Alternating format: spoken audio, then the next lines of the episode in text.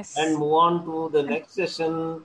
Uh, very important session with uh, uh, many celebrities uh, of uh, ecolo- environmentalist activity and also celebrities of uh, ecological philosophy. There are we have three philosophers: Professor Vishwa Adluri, Professor Joydeep Bagchee, Professor Edward P. Butler, all three from United States and we have two very important activists, Viva Kermani ji and Rahul Goswami ji, uh, for this session. We'll start with Viva Kermani ji, the activist from India. The inherent ecology of Hinduism is her topic. I just want to say a, a, a point about uh, Viva ji and uh, Rahul ji.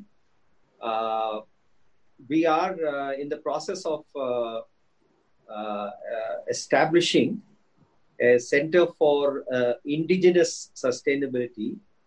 And uh, Viva Kermani ji and Rahul Goswami will be advisors to this center. And this center will focus on about 120 districts in India uh, as the first phase of the project, looking at uh, uh, three areas agriculture, uh, Ayurveda, and craft. In, uh, so we, the first phase would be that we would be sending out volunteers to these districts to understand the local practices in these three areas.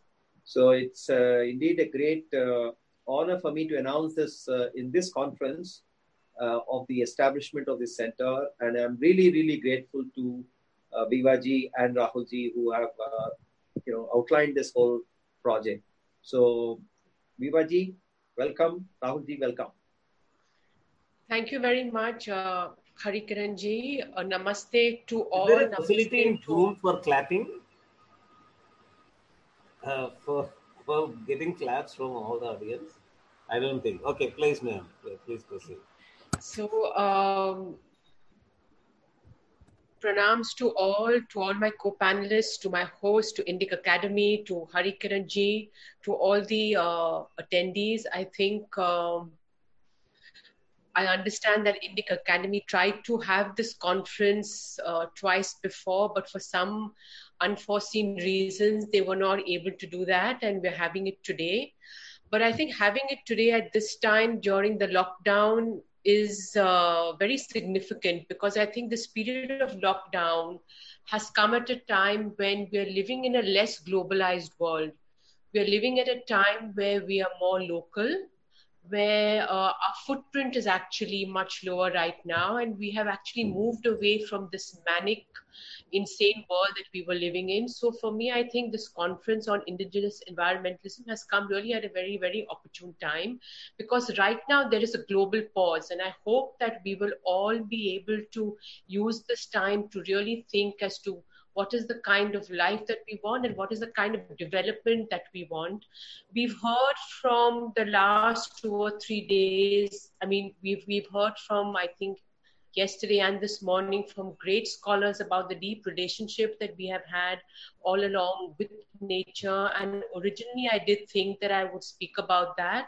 But I think we've heard some fantastic voices. We've heard Nandita Krishnan, who's spoken wonderfully about the deep roots of uh, ecology and uh, Hinduism. We've heard from uh, Dr. Pankaj Jain. We've heard from Michel Danino. So we've heard from some fantastic scholars. So I will not dwell too much about the roots of Hinduism with ecology, but I will definitely refer to that a little bit because if you take nature out of Hinduism, there's not much left. So I think that nature is such a part of Hinduism that they go very, very closely together.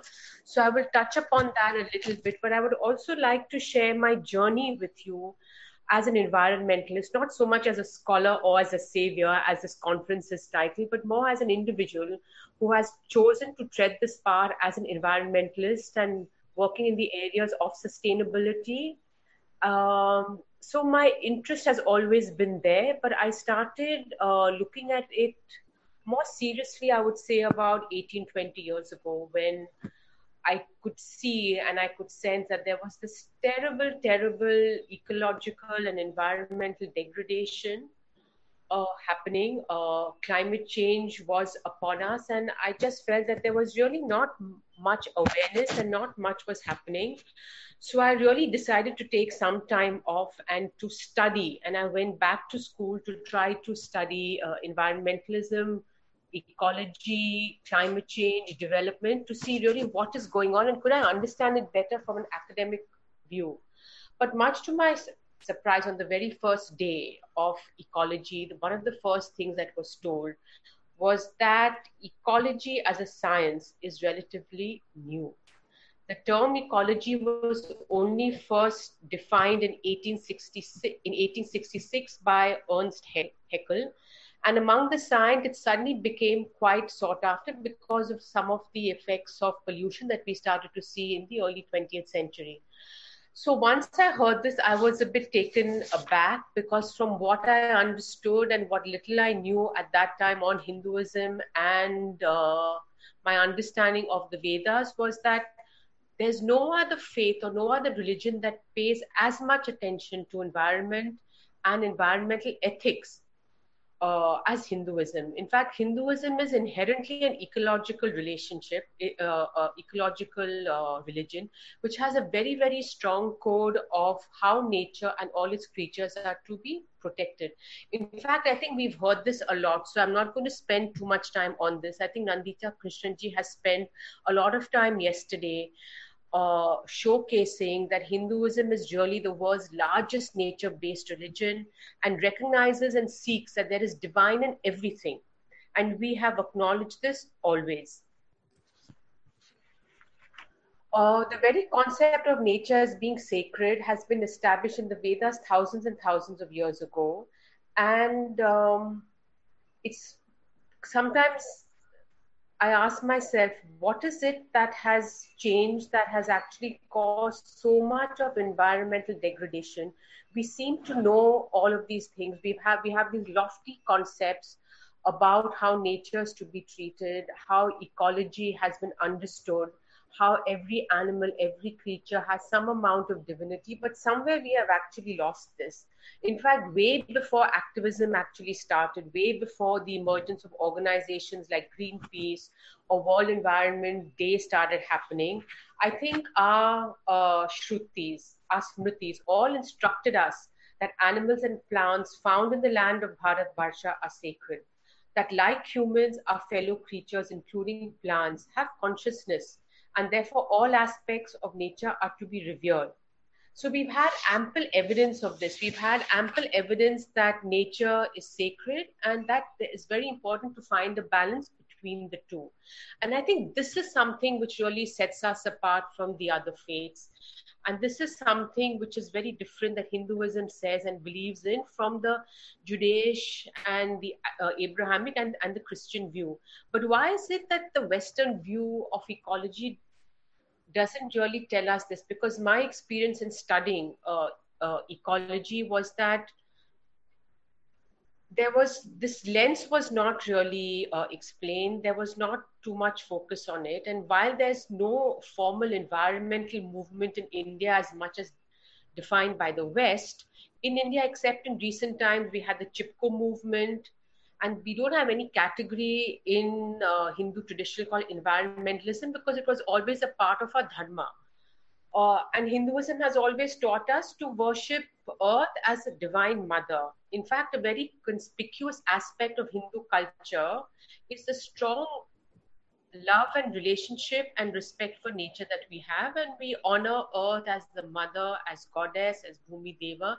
And this is what we have heard right through the last one and a half days and every part of nature is to be worshipped, whether it's the rivers, or it is the streams, or it is our trees, our mountains, our snow peaks, plants, animals, birds, insects, every kind of flora and fauna has some amount of divinity in it. And this is really, really very different from the Western concept. In fact, the Abrahamic faith in their scriptures, like the Old Testament, for example, they say it is man that is the supreme being. It is man who actually rules over the other creatures, and it is man who actually needs to conquer uh, nature. And I think that their view of nature is limited in that you need to take care of nature, but there is no divinity in that. And I think that is really what sets us apart.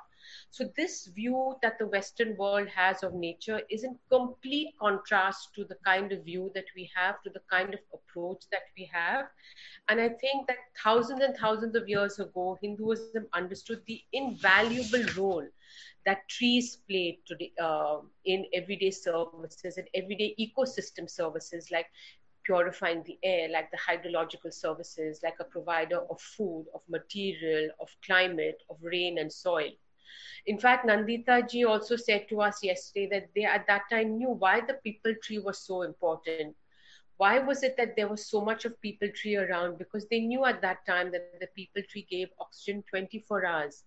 So while we had this knowledge, while we have this deep understanding and love and respect for all things in nature and we saw the divine in them, what actually changed then for us? I asked myself this time and time again what went wrong? What changed? How did it change? When did it change?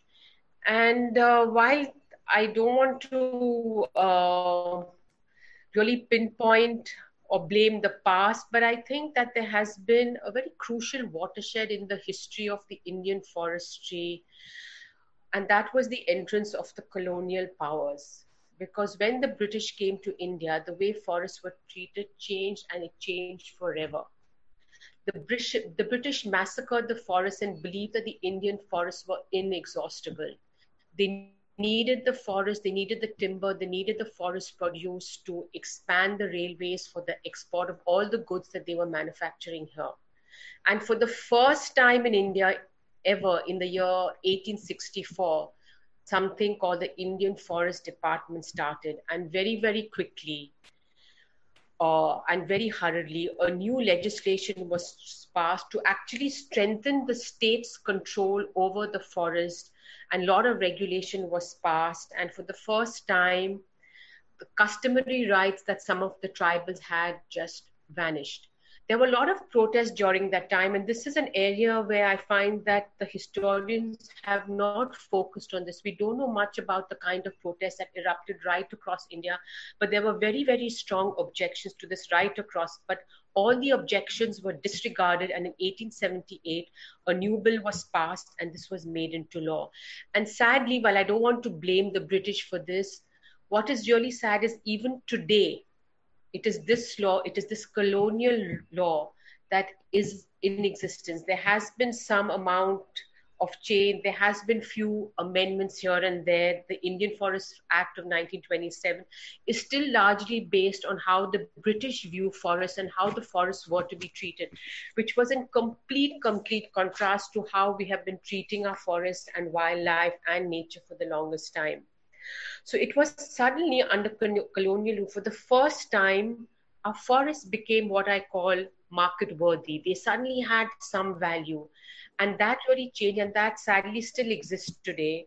And i think that when that came in and today we have left behind that ethos that we have that forests are to be protected that trees are to be worshipped. And that went when this act came into power which is still there and i think even yesterday we said we can blame the the education system we can put the blame on on what the british did but little effort has been done to actually change it. In fact, when this law came in and when there were protests right across the country, um, there's one quotation that I would like to share with all of you, and that is which is from one of the UP state archives. And I'm going to quote this peasant who said, The forests have belonged to us from time immemorial. Our ancestors planted them and have protected them. Now they have become of value government steps in and robs us of them. And I think this is something sadly still continues. Not much of this has changed. And I think that if we really want to protect our forests, if we are really concerned, I think we need to follow the code that was given to us thousands and thousands of years ago and not follow the, colo- the code that was set in by the colonial rulers because we know and we have been taught, and there's this beautiful quotation which says, So long as Earth is able to maintain the mountains, the forests, the trees, until then, the human race and its progeny will be able to survive. In fact, yesterday, Michel ji also said that there are a lot of Indic traditions where we see a number of rituals in which mountains, rivers uh, are worshipped, are prayed, are the source of all divinity, but yet there is so much pollution uh, in them. And what is it that has made us come to this? And I think we can ask ourselves this many, many times. And I think that if we really go back to our faith, if we go back and look at it as dharma, if we look at dharma as nature, I think we will find uh, some of the answers there. So I'm just going to digress a little bit from that. And I would just like to share maybe two or three of my experience that I've had, you know, working on the ground, working with different communities where they have actually chosen a dharmic view or a more benign view, uh, a view or an action to protect nature over maybe more materialistic gains. So, if I may, I will just share some of my experiences with you working as an environmentalist or as an activist, as Hari Kiranji likes to call me. So, uh, I will just step back and go back to, I think it was in the year uh, 2010 11 when I was working with a non-profit uh, in Bangalore, and uh, I was approached by a group of small farmers who uh, lived in the Western Ghats. They were called the uh, they were a group of about thirty to forty thousand small farmers. They call themselves the K, uh, KGF, the Karnataka Growers Federation. Uh, they were growing coffee al- along with other crops and uh, they actually came to me and they said that they were looking for some sort of help some sort of guidance because they noticed that there were changes in the weather in the weather patterns. They started to notice that it rained when it was not supposed to rain. When they were expecting rain it didn't rain. Uh, there was rising temperatures and they felt that there was some amount of disturbance to the in, in the entire uh, ecosystem uh, in fact, I met one of a, uh, a, farmer and who had a who showed me a little notebook which was really falling uh, apart, and uh, he said that in his family they had been documenting rainfall for the last 60 or 65 years. They had also been recording temperature, and what they found is that always in the Western Ghats where, where they lived and where they cultivated, the temperature was always between 18 degrees and 28 degrees. But over the last couple of years, they found that the temperatures actually st- were beginning to start at about 28 degrees. So this group of farmers were very concerned. They were concerned about their livelihood and they were really concerned as as what is the future of them, especially because coffee was a key crop for some of them.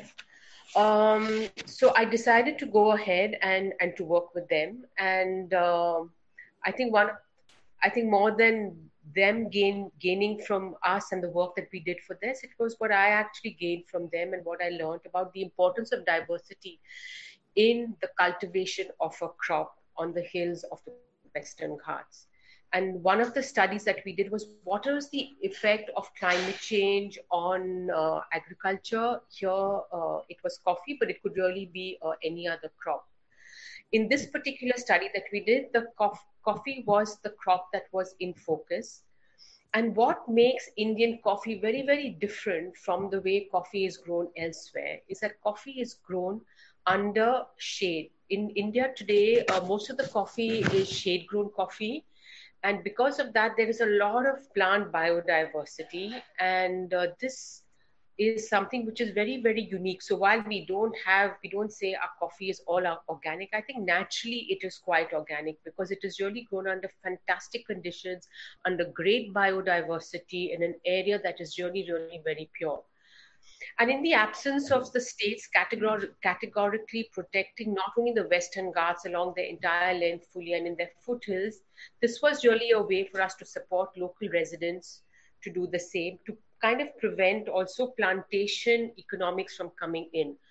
Uh, very often, um, cash crops like tea or coffee sometimes are seen as being plantation crops and monocultures, but I just want to clarify that in India, in coffee especially 98.8% of the people who grow coffee are small farmers it is not a, a plantation crop, uh, unlike tea. It is really small farmers, and most of their holdings are less than 10 acres. So, this group of farmers that I work with, all of them had 10 uh, acres or less. Some of them had as less as, as 30 plants. That's all that they had. But along with their coffee, they were growing uh, other crops. Some of them were even doing a little bit of, of paddy cultivation. Of course, they were growing pepper, they were growing coconut. So it was really um, multi cropping. Uh, so while I say that that this is coffee, this can also be applied to Ayurvedic plants because they are far, far more natural to the hills. So when we did this study, uh, what we found is that uh, realistically speaking, uh, because of the weather patterns, uh, things were going to be very difficult for the farmers. In fact, they actually came back to us and they said, Do you think that there is a future of coffee? Do you think that we can continue? And I spent about two to three years there. And I think by the end of it, we had to say, The future is bleak. Uh, with climate change upon us, it may not be as uh, easy uh, as it was. And in fact, I'll just show you. So we came out with this book. I don't know if you can see this recommendation. It was called uh, Coffee to Go uh, where we studied uh, coffee farms very, very closely. We studied the, the biodiversity, we studied the, uh, the ecosystem, because a lot of the small farmers coexisted with wildlife. A lot of the coffee plantation, the small holdings were at the uh, edge of the forest. And uh, after having a lot of sabhas with the farmers, they all said that we would like to continue this because this is our dharti, this is our land. We do not want to give this up. This is our dharma to continue. We have inherited this land. We are the custodians. We have nurtured this. We have taken care of this. This is something that we want to do. So I think this is really an example of how a group of people, how a community chose to continue this because they saw that this is something which was divine. This is something which has sustained them. This is something which has nurtured them. And I would just like to end with the of this particular with the summary that we gave. And the summary said, biodiversity has been and continues to be an important part of coffee agroforestry systems it has the potential to provide multiple products and services, facilitate organic production, and support the development of livelihoods and ecotourism enterprises. Maintaining and integrating trees and wildlife on coffee farms is recommended to maintain and enhance the sustainability of coffee production and the flow of benefits to the surrounding environment and society at large. And I'm very grateful to the coffee farmers for accepting this recommendation. And in spite of all the challenges, in spite of all the pressure, especially from businesses that actually want to take over some of this land and convert it into resorts, uh, they have continued to do this. So I think this is something which to me was uh, inspiring and which allowed me to continue the work and say if you are sustainable, if you continue to protect your biodiversity, you will always gain because it is when you look after nature that nature really protects you. So this project ended in about 2013 14.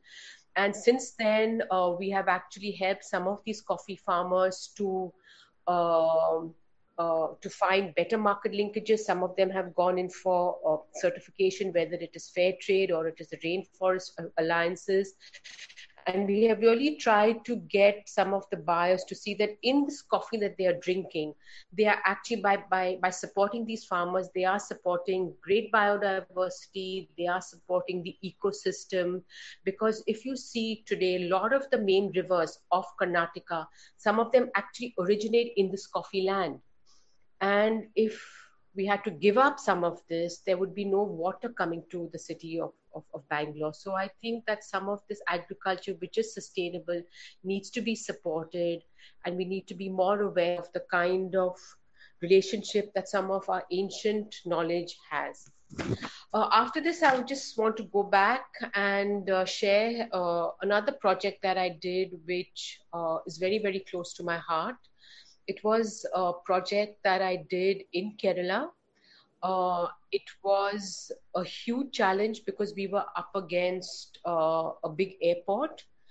Um, it was, uh, I actually uh, entered, I would say, uh, in the middle of, uh, of this project. So, this project that I did was in a place called Aranmula in Kerala, which is in central Kerala Uh, Aranmula is a very, very special place. It's a heritage village and it's really famous for the, the boat race. I think most of you all must be familiar with the boat races that take place in Kerala. And this particular village called Aranmula has one of the oldest river boat races. Uh, so these boat races are normally held at the time of the Onam festival.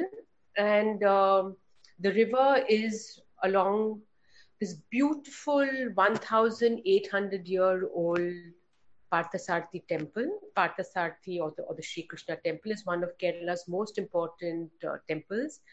And there is this tradition where the Kerala boats are used during the race, and these boats are all handcrafted. And uh, every boat comprises of about 150 men, four of which are helmsmen. There are 25 men who are the singers, and there are 125 actual oarsmen who actually, and this entire team works together because if there is any any uh, disturbance in this team i think that there is a risk that this boat may capsize because there's a lot of singing there's a lot of clapping there's a lot of chanting that goes on during this race i think this is also symbolic of the need that you have to maintain harmony and you have to live with nature so uh, Aranmula was famous for this boat race, and it was also famous for this this, this uh, ancient temple. Uh, this was also quite close to Shabrimala, so very often after visiting Shabrimala, there would be some pilgrims who would come to uh, Aranmula. Uh, Aranmula was also famous for the Kerala, what we call the Kerala Kannadi or the Kerala mirror.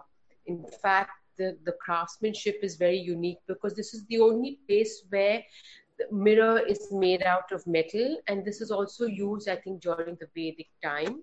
And the craft of making metal mirrors is a combination of copper and white lead in a particular proportion. And this knowledge is kept with very very few families. And it is still maintained. I think there are about 30 families who actually have this knowledge of making this mirror using this particular combination of, of alloy and this knowledge has been passed down by generation but there are still families who do it and this knowledge is still not shared. So uh, aranmula has these uh, crafts and, and, this tradition and there is also a fantastic tradition of uh, paddy cultivation. And the entire area is green it's it's lush it has uh, what they call the uh, the aranmula pancha uh, or the paddy field and uh, the temple really is is the hub of a lot of the activity. And uh, the entire area has some amount of a spiritual connection with nature. And they've always tried to preserve some of these ancient practices. So come i think 2011-12 the uh, government of kerala decided that they wanted to have an airport in aranmula and i think for the local residents this was like being stabbed because this was something that they did not want. This was something they did not bargain for. And they felt that everything is going to change for them. And uh, it was an area which also had a lot of sacred groves. And uh, when they saw the plan of the airport, the, the plan was that the runway would be very, very close to the temple, which meant that the temple mass which was almost 30 meters, had to be lowered. Uh, so they figured that that this was going to uh, spoil or it would come in the way of, of, uh, of, their practice. I think they had earmarked almost 700 or 1500 acres of paddy field to be acquired. They wanted the, uh, the runway to be built on the wetlands. They were going to take away some of the sacred groves. So a lot of the uh, local residents uh, decided to oppose this airport so uh, they, they started some protests. There were a lot of uh, agitations. And uh, in fact i was in, in bangalore at this time and i just happened to read about this and i it, it actually caught my eye because having an env- uh, background in you know in environment and environmental uh, assessment i was keen as to how did this project actually get approval. So i got in touch with the group that was uh, protesting and i I actually then went there and I spent a lot of time there, made many trips, and we worked together. And uh, of course, then it, it went to uh, court, they filed the case, it went to the, the, National Green Tribunal, and finally, after about two to three years, and after some fantastic lo- local leadership by Kummanamji, uh, the state government, there were a lot of flip flops, the airport actually got cancelled. And I think this was a tremendous win for a very local green movement. And I remember my first trip when I went there, and I was staying uh, in the guest house, and I was talking to the lady who was running the, the guest house, Sujata. And uh, Sujata said, You know, Vivaji, um, I'm also opposed to the airport. And uh, my, my children are saying, Amma, why are you opposing it? Because if there is this uh, airport, it'll be good for you. There'll be more tourists will come. Uh, you know, the, the, the, the guest house is going to get more, will get much more business. And she said, no, I said, I cannot do this because this is against what we believe in because we have sacred groves. Our rice is very special because it is this very rice that is given as offering to the deity. We cannot have any of this. So I think this really uh, made me think that if you do something which is dharmic, you will win. I think when dharma is on your side, I think in the end, right decisions are made. So when this project was was over, um, and when we decided that we will, you know, disband in this group, and we all went back to our respective places, I would often think that, you know, did we do the right decision? You know, was it actually right? You know, maybe this airport might have helped. Maybe you know, uh, there would have been jobs, there would have been some more amount of uh, economic uh, activity. So once in a while, I, I, uh, I, would actually have this thought. But I think in 2018, when the floods came, I got a call from someone who I worked with, and they said, Thank God we didn't have the airport because if we had the airport, all our wetlands would have gone and we would have had flooding even more than what we have now. So I think there was that innate wisdom that said these wetlands had to be protected, our sacred groves had to be protected, our river had to be protected, our deity had to be protected, our crafts had to be protected. So I think that this was this innate knowledge which sometimes we need to tap into. I think every decision cannot be uh, economic. I think there are some decisions where you have to look at what is the impact on environment? What is the impact on ecology? What is the uh, impact on people? There is a lot of talk about what we call the triple bottom line today. They say about people planet and profit.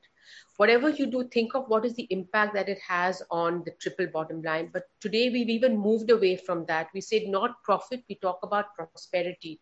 So whatever you do my submission is that whatever project we work in i say what is the impact on the people, on the planet, and on the prosperity of the community at large. So I think that, you know, with this, I would like to really come to an end to my very, very short uh, talk on some of my experiences, because in spite of uh, the degradation that we're, we're seeing, in spite of some of uh, the wrong decisions I feel that are being taken and the the whole focus on vikas or development at any cost, there is hope. And I think that we have heard some of this. We've heard wonderful stories from uh, Tarun Chhabra uh, on the fantastic practices of the Todas. We heard from Divya about what are some of these beautiful practices. I think we really need to go back to some of them because we we have it. We have some of these answers. And i think some of my work has shown that a lot of these concepts that we've heard or that we've been talking for the last one and a half days they are not just remote concepts. I think they are actual practices that we can do. And these practices if we do will not just protect the environment will not just protect the forest or the trees but they will also protect and nurture us. They will nurture the community that lives in them and occupies them. Because about a thousand years ago or 5000 years ago the code was set for us. We were told how we could live how we could live a life that is sustainable that is very kind to mother earth to nature to all our creatures. I think the time is here for us just to embrace it because the answers were given to us many many thousand many millenniums ago. And with that i would like to say pranam and thank you once again for giving us this opportunity. And going back and thinking of the wonderful, wonderful country that we have that is so blessed with wonderful forests, animals, trees, nature, plants, whatever we want, we have. We just need to look after it and it will look after us. Thank you. Thank you very much, ma'am.